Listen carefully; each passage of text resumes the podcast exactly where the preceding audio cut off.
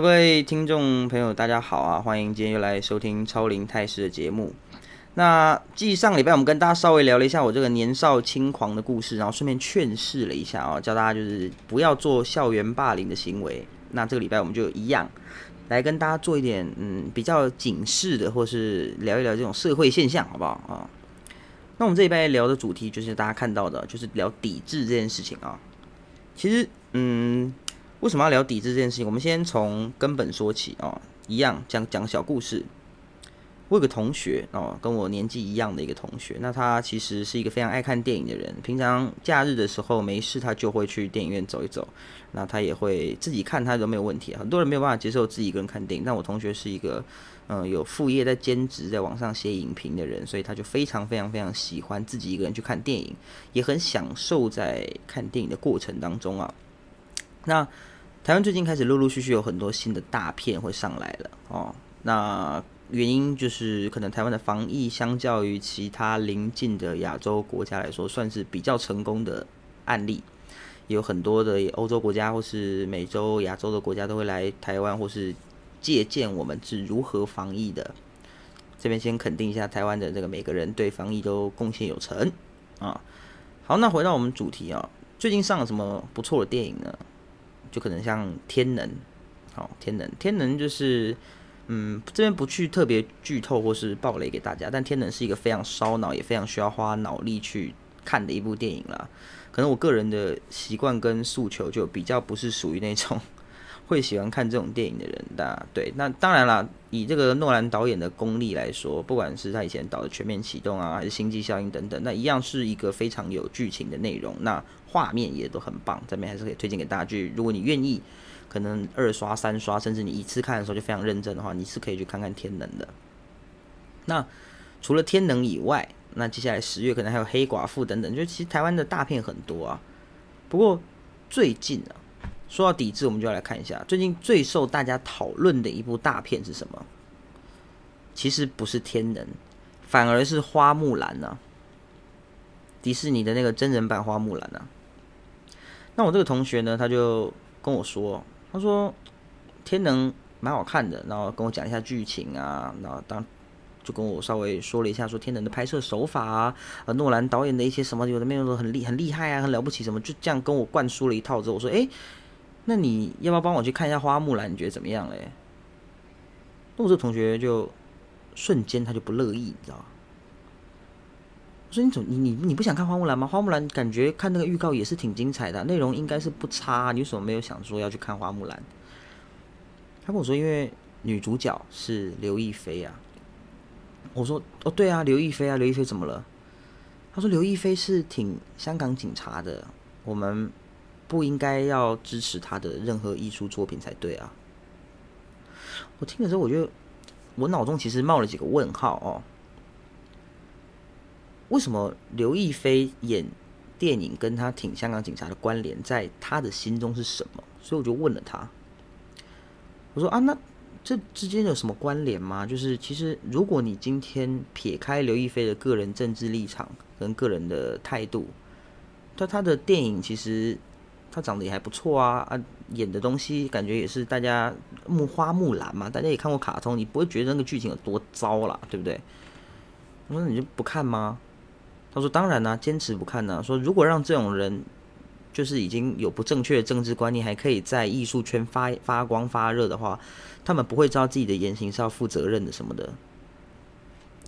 所以就借着我这个同学的故事啊，我们今天来跟大家讨论一下抵制这件事情啊。首先，我们先来聊《花木兰》这个电影本身。你你知道《花木兰》其实这个电影啊，你如果当然如果没看的人的话，你可以之后找机会。你如果还是一样跟我同学一样想抵制刘亦菲不看的话，你可以等它在 Netflix 或是什么平台上线的时候再看。但其实《花木兰》的电影它的效果、演员等等的，我相信它的投入的成本毕竟是 Disney 制作的哦，Marvel 的母公司制作的。我觉得 Disney 出产的电影啊，都不会到太糟糕。哦，品质都一定是有一定，就是它的花出去的成本是不会太低的。可像之前黑魔女啊等等的这种迪士尼的真人电影是真的很不错啊。所以，我们撇开刘亦菲个人的政治立场啊，我们先来探讨的是她所带来的剧组剧组里面到底有多少人会掺杂在这个受到电影的影响啊？电电电影拍摄的人员需要什么？我们来讨论一下。除了演员刘亦菲本人女主角之外，还有男主角啊，可能还有一些男配角、女配角，还有甄子丹、巩俐这些人。这些人他们没有做错什么吧？然后再聊聊导演、导演、灯光、制片、编剧、现场的场记、副导、摄影师，然后还蛮有的，没有一大堆，一个剧组加起来一两百个人呢。拍电影的剧组很大的，甚至还有后置特效，然后场地什么有的没有，这带来牵连的经济效益，动辄都是千万以上在起跳的嘛。他们投入了这么多的成本，哦，那他们认为刘亦菲适合担任女主角这个角色，所以他们很用心的拍完了这部片之后，放在大荧幕上给大家看，结果受到了抵制。我今天不是说大家应该对刘亦菲的政治立场去接受，或是一概的吞吞下啦，不是诶，你可以不喜欢刘亦菲这个人，你可以因此不喜欢刘亦菲的电影而不看刘亦菲的电影，这没有问题。但如果今天你是因为政治立场的关系去煽动你身边的每一个人，或是你自己选择了不去看这个电影，其实这样的行为很幼稚。怎么讲呢？其实抵制这个行为是不是跟我们上礼拜讨论的那个霸凌有点类似？霸凌的本质是什么？霸凌的本质出于歧视，因为你觉得他跟你的通调不合，他好欺负，所以你欺负他，霸凌。那如果换到电影抵制这件事情来讲，是不是就变成说我不喜欢女主角，所以我找人一起欺负她、排挤她，让她不能在这边生存下去？只因为她跟我的政治理念不同，这样是不是听起来就觉得很幼稚了？所以台湾人很习惯做抵制这件事情。我觉得如果是在商业上面的话，抵制这件事情的本质是好的。你要让无良的、伤害人的、没品的、赚黑钱的这些商人呐，让他们抵制下架，让他们没有办法赚大黑心钱，用人民的用这种。市场的消费方的力量去让资方来下架，这是一个很棒的事情啊，很正向啊。市场本来就有竞争啊，所以你用这种抵制是好事啊。像那个时候，呃，几年前、好几年前那个顶新的那个什么黑黑心油嘛、地沟油什么的，那大家抵制他们出产的任何一个食品，我觉得这是好事，因为它是用不法的、不道德的、不正当的方式来谋取利益嘛，对不对？你被他赚这个钱，你甘心吗？你不甘心啊，所以你可以抵制他。可是你今天换过来讲，刘亦菲她的政治立场在微博 Po 文，她并没有付诸任何其他的行动的时候，你抵制她，其实反而就跟霸凌一样是幼稚的嘛。你说，哦，你说哦，刘亦菲这个行为呢，就是在鼓吹。呃，香港警察这样子不正当的行为，所以我们必须要抵制他。他这也是黑心的，他这个心肠不好。我们不能让这种品德三观不正的人留在艺术圈。我觉得这样的非常主观啦，因为你抵制的初衷跟目的就不一样了嘛，对不对？因为其实抵制这个原型词啊，它叫做悲歌啊，那悲歌的英文叫做 by gut。那这个词的原本的初始，它就是希望说人要去用市场消费者的角度，像我刚刚讲的，用消费者的角度去防止对方资方有不正当或是不正确的销销售行为嘛。我们回头来讲，除了顶薪这件事情之外，哦，台湾人曾经还有参加过抵制什么东西？比如说，比如说那个时候。在香港反送中事件这件事情烧得很凶，烧到全世界、全国际都知道。那可能连 NBA 那时候都有被很多人意图、试图想要抵制过他。那时候不是有问很多 NBA 球员吗？就是打篮球的 NBA 嘛，问球员说：“哎，那你觉得中国这种行为怎么样？怎么样？？”那很多中国的、很多中国的这种。诶，可能在香港这边警察的压迫的行为，你觉得这样 OK 吗？什么等等的，那很多美国的 NBA 的球员，他就说：“哦，那 OK 啊，OK 啊，那他他认同啊，支持啊什么的。”那结果就有非常多的台湾人啊，会把这件事情看得很重，所以因此打算抵制 NBA。不过 NBA 却没有因此受到影响嘛？从这几个抵制的案例，我们就可以发现一件事情：什么样的东西会被抵制？你如果不够具有吸引力跟独特性的东西，就会被抵制嘛？为什么今天花木兰大家会扬扬言、口口声声的说要抵制这个电影？就是因为它的独特性跟吸引人的程度不够。哦，如果是因为这个原因，我觉得非常合情合理啦。比如说，今天 NBA 为什么没被成功抵制？那时候很多香港人什么的都说啊，我们拒看 NBA 啊，我们什么绝对不要再看 NBA 啊什么的。可是，因为 NBA 它很重要，因为 NBA 它的市场独占性很强，你没有办法抵制它。它强到一个程度的时候，你连抵制它的权利都没有。那我们进一步来探讨一件事情哦，为什么今天台湾人会这么喜欢用政治去抵制一个元素，或是一个电影、一个什么商品等等的？我觉得台湾人的政治的营造的仇恨值太强了，以至于很多事情都以政治去出发啊。如果今天是任何一个其他不只是电影的东西，台湾人都会抵制呢。像台湾人现在最排斥、最排斥吃什么东西？旺旺，为什么？因为它是中中实的母公司嘛，它是中天集团的东西啊，旺中的东西嘛。所以以前我们常常看到拜拜的时候，很多买人买旺旺仙贝啊，或是那种类似很多米果，米果用八九成都是旺旺集团出产的嘛。旺旺食品啦，不是旺旺集团，旺旺食品出产的嘛。那很多现在我就问他说：“哎，很多同学你说你都不吃旺旺仙贝的，是不是？拿了不吃？说不要，我不要吃旺中的东西。”因为如果今天旺中的食品有问题的话，我非常非常赞成大家去抵制这个东西。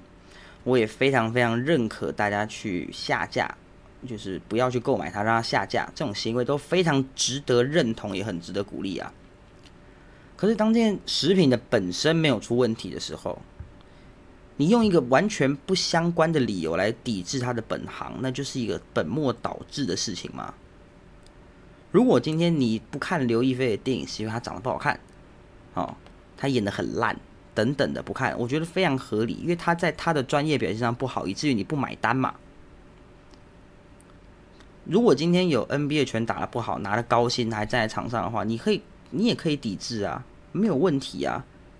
如果今天任天堂 Switch 或者 Sony 的 PS 系列的，他在技术上面做的不好，他在游戏体验上做的不好。你去抵制它，你去拒买它，我觉得这都是应该要的，合情合理的，用市场的机制把它淘汰嘛。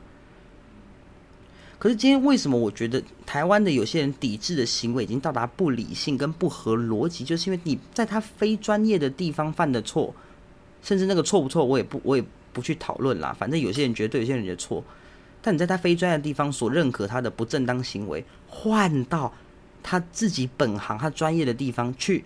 把它覆盖住，哎，非常非常非常的奇怪嘛，让人家会有一种很幼稚的感觉，像我前面说的。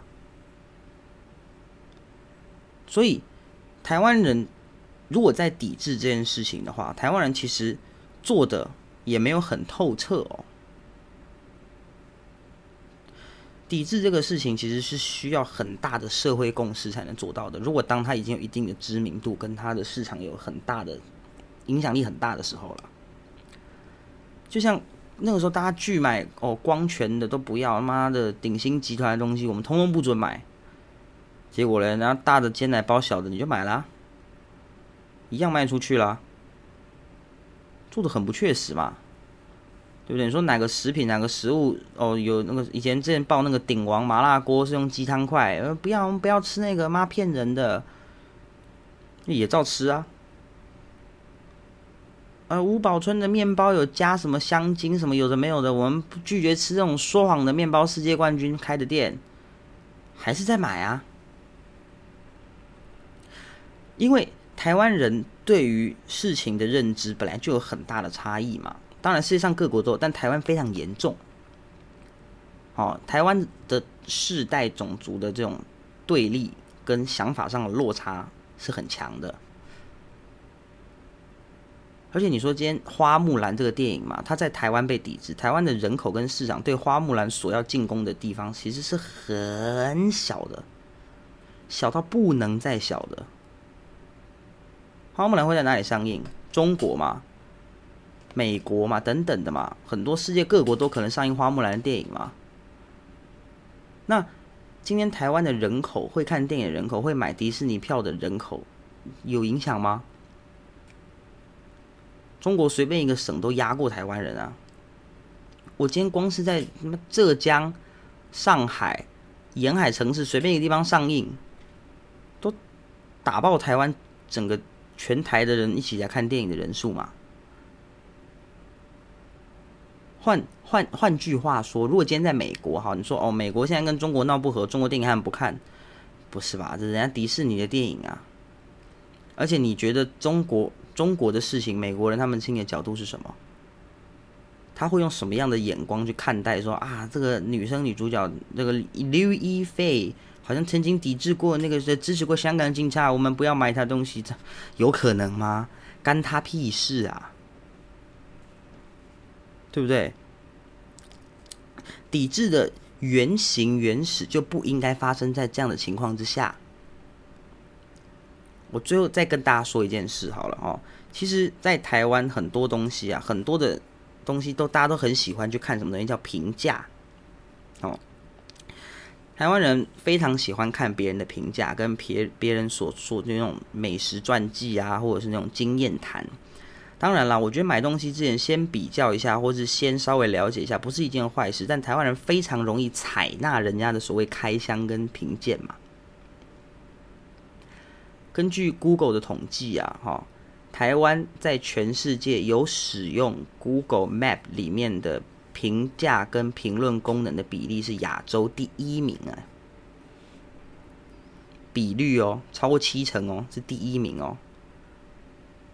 因为台湾人很喜欢查到一家店的时候，就是会先点去看过评价，台湾人非常容易采信别人的意见嘛，所以今天如果这是要跟所有开箱的人、写评价的人，还有在 PTT 上面发文的人，做一个社会责任的交代。他们有什么社会责任？他们的社会责任就是他们不能够去用他自己的专业来带大家的风向嘛。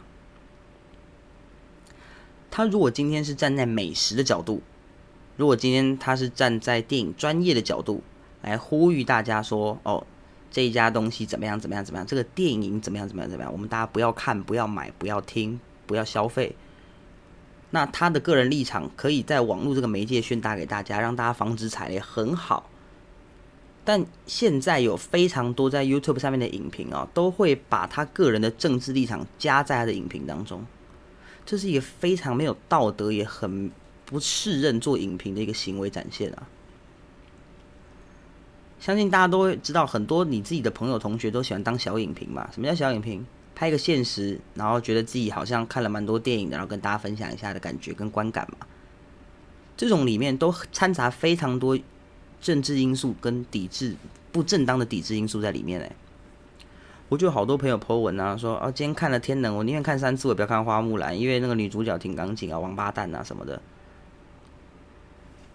再跟大家强调一下。挺不挺港警这件事情，在你的眼中可能不正确，那在我的眼中可能也不正确，但是我不觉得应该要用不相关的事情去抵制它。再跟大家说一次，好，回过头来讲，台湾不但有这些不正当的影评人呐，或者是这种美食评论家，让大家有那种非常盲目的抵制，这是很不正确的。举个例来说啦哈，呃，有时候我们看到有一些店。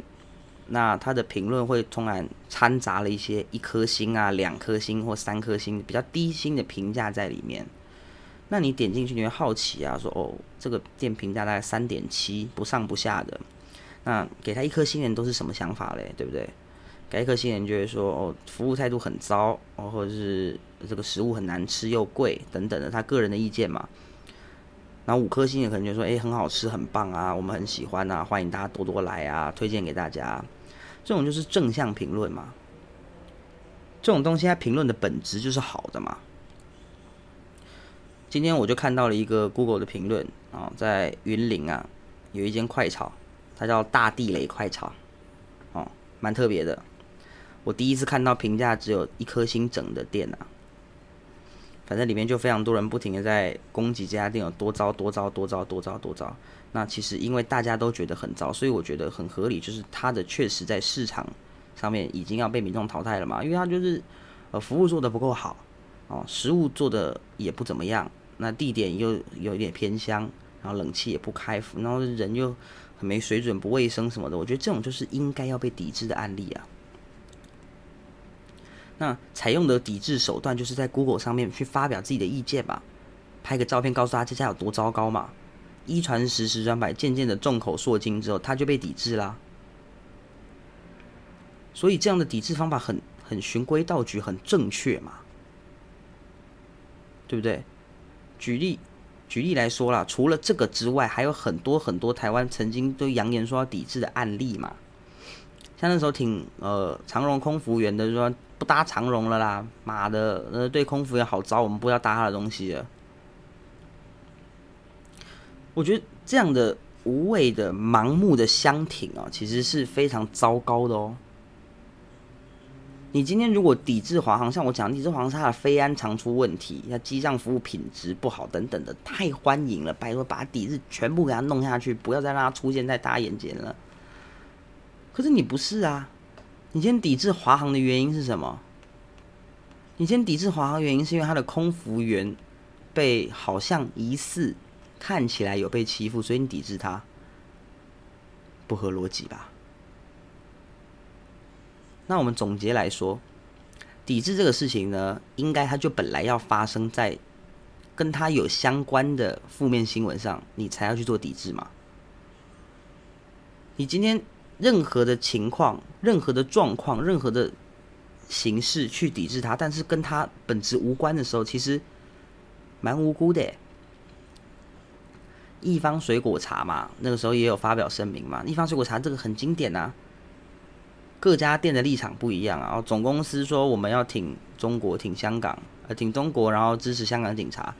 可是很多一方的分店的那个老板就出来发声明啊，说不跟我们无关呐，拜托大家不要因为这个抵制我们的总公司自己的意思啊，我们还是要赚钱，还是要糊口，还是要养家啊，是不是？那很多人觉得哦，好好好，因为一方也是无辜的，那花木兰电影也是一样的啊，只是他没有剧组人员出来跟你靠腰而已嘛。如果今天花木兰导演出来喊话说：“哦，这刘亦菲演员个人的行为，所以希望大家还是能站在艺术的角度来看我们的电影。”你收吗？台湾人很有同情心，很有爱，我们都知道。但是因为当遇到政治的事件的时候，台湾人很容易被冲昏头啊！台湾人很容易被政治上脑啊！很多人会觉得抵制这件事情是一个非常非常有反抗角度、反抗意味的事情啊。什么叫觉清？觉清就是他觉得自己觉醒了，那觉醒就会跟一般还在沉睡、熟睡的人不一样嘛。他觉得自己是哇了不起到一个极限，所以他要抵制这个东西，他要觉得他跟社会上反抗，他要跟强权中国做对抗，他就是最厉害、最完美、最突出的那个人。放你妈的屁！我觉得很多时候，这种绝亲，当然每一个绝亲，或者是那种有思考能力的中年人，什么他们的都口才跟思辨能力都很棒嘛，很合理。他们影响别人的程度就会更强，更容易，到最后就会让很多原本保持善良之心的台湾人被政治冲昏嘛。这也就是台湾人很讨厌政治的原因，但是又很热爱政治的原因嘛。所以。今天，如果你要抵制一个东西，麻烦请你站在正确的、正当的、有意义的逻辑跟理论基础上去抵制它。不然，就像我前面讲，那个真的是一个很幼稚的行为。你抵制一个东西，但跟它无关，这跟霸凌没什么两样。你一个人霸凌不了另外一个人的时候，你找了一群人来霸凌他，他就要受到影响了。所以在这边最后还是呼吁大家啦，反正只要你有心里有这种想法，身边有这种人在讲的时候，你必须要有自己的思辨能力，还是要去抵制正相关的东西，好不好？好，那我们这一拜就录到这边结束哦，下次再见，拜拜。